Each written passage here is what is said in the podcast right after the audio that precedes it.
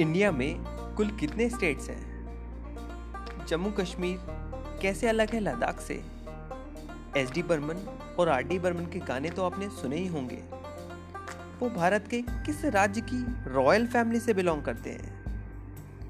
क्या आप जानते हैं उन्नीस सौ तिहत्तर में ऐसा क्या हुआ था जिससे आगे चलकर सिक्किम भारत का हिस्सा बन गया? ऐसे ही बहुत सारे सवालों के जवाब ढूंढेंगे हम साथ में इस untold about states of India series में।